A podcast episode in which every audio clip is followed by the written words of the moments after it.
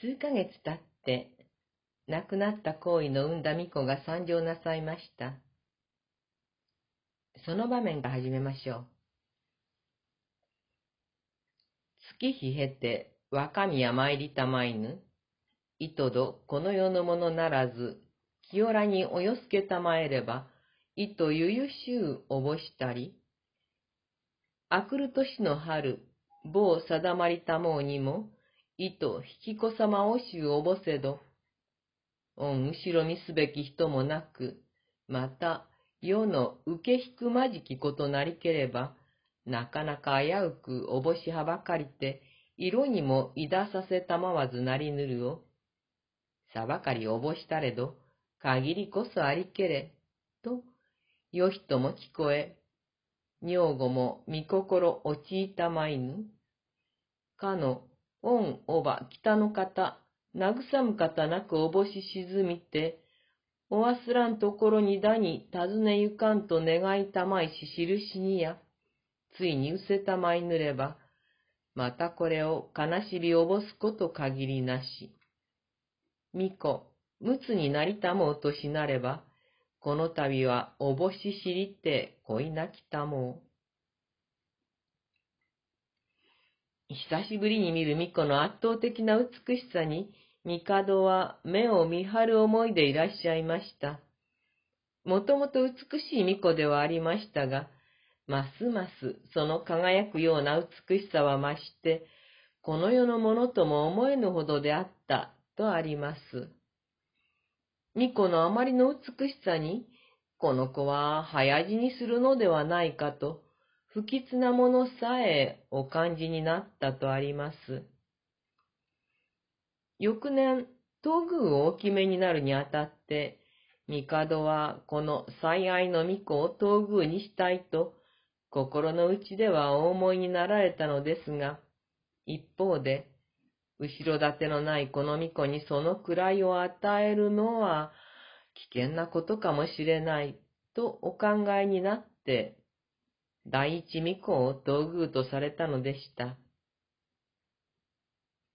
この巫女が6歳になられる年に、皇位の母、巫女のおばあ様にあたる方ですが、その方が亡くなり、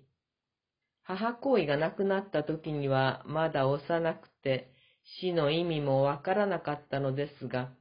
今度はそれがわかって、恋しがって泣きなさったとあります。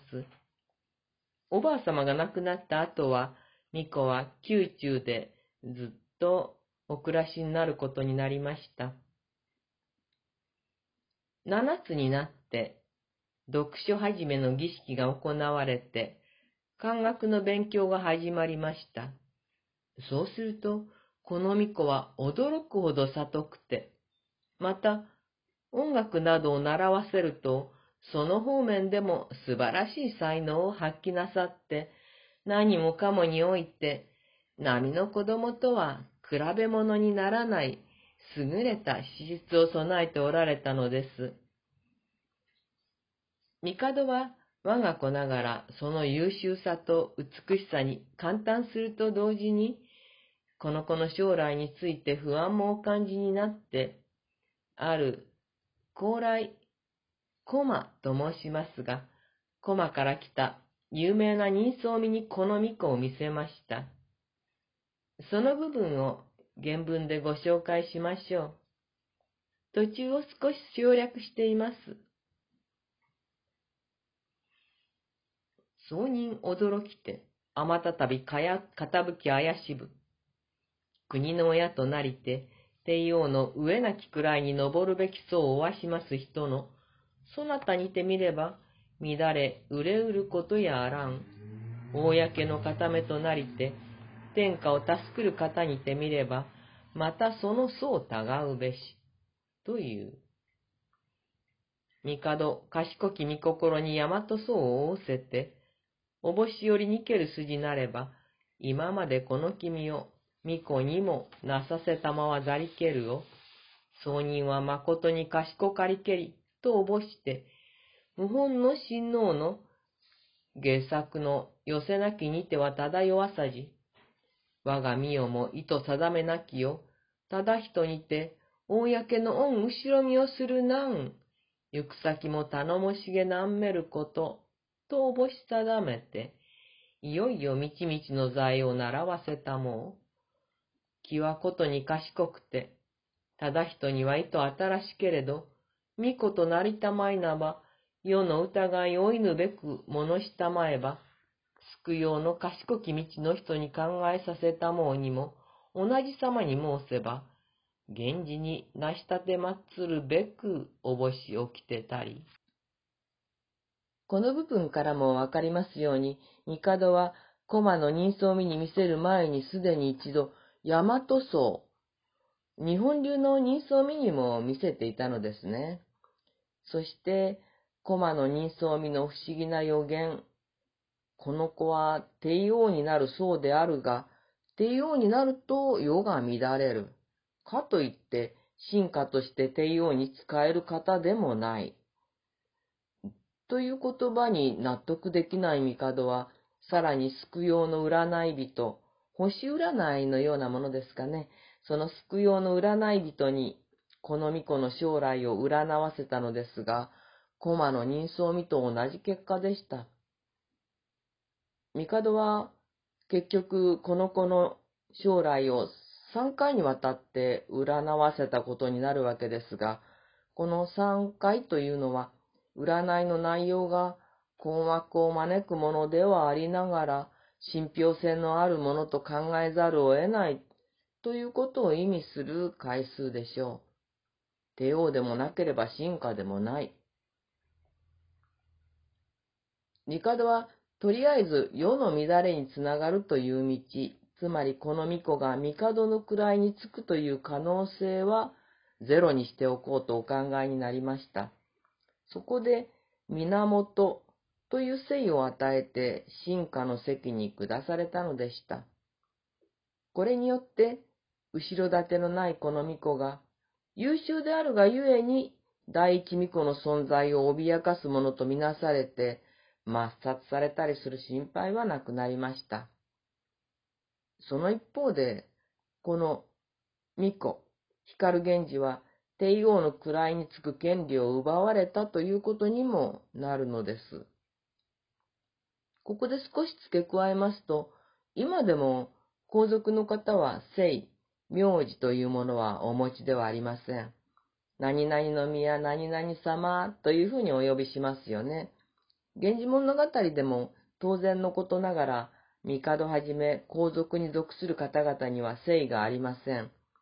源という姓をこの巫女が与えられたということは、すなわち皇族ではなくなったということを意味するわけです。ところで、そんな日々の中でも、帝の恋を失った悲しみは深く、うつうつとした日々をお過ごしだったのですが、ある時、桐壺の行為にそっくりという女房が受代して、帝の勇門は呆れるほど簡単に晴れるのです。その方は身分も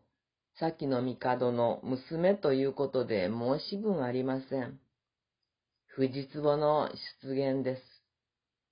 年若いこの女房、藤壺の女房は、巫女光源氏と5歳ほどしか年の違わない、まだ13歳か14歳の本当にお若い方でした。母親の顔も覚えていない巫女は、この母親そっくりと言われる若く美しい義理の母に実の母の面影を重ねて慕い寄ったのでした。原文をご紹介しましょう。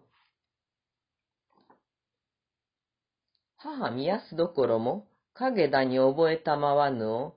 糸よう似たまえりと、内志の助の聞こえけるを、若き見心地に糸哀れと思い聞こえたまいて、常に舞玉欲しく、なずさい見立てますらばやと覚えたもう。上も、限りなき恩思いどちにて、なうとみたまいそ、怪しゅう、よそへ聞こえつべき心地なんする。なめしとおぼさでろうたくしたまえ。つらつき、まみなどは、いとよう似たりしゆえ、かよいて見えたもうもう逃げなからずなん。など聞こえつけたまえれば、幼心地にも、儚き花もみじにつけても志を見えたてまつる。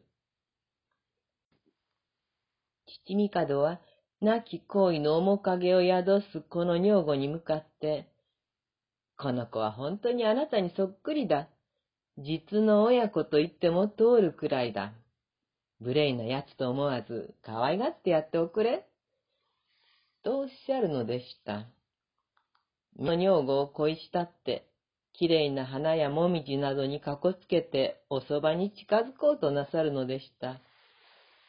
こうして、物語で重大な意味を持つ藤壺と光源氏の関係が始まったのです。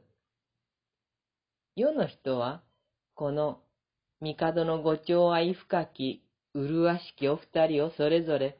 輝く日の宮、光る君と称えてやまなかったとあります。光源氏という呼び方は、ここに由来するものです。この光源氏の母恋が、やがて本物の恋心に変わっていくのは時間の問題でした。数年後、12歳で光源氏は元服します。そうすると、これまでのように父帝にくっついて藤壺の女房の部屋を訪れたりすることはできなくなりました。次回は光源氏元服を迎えるところから始まります。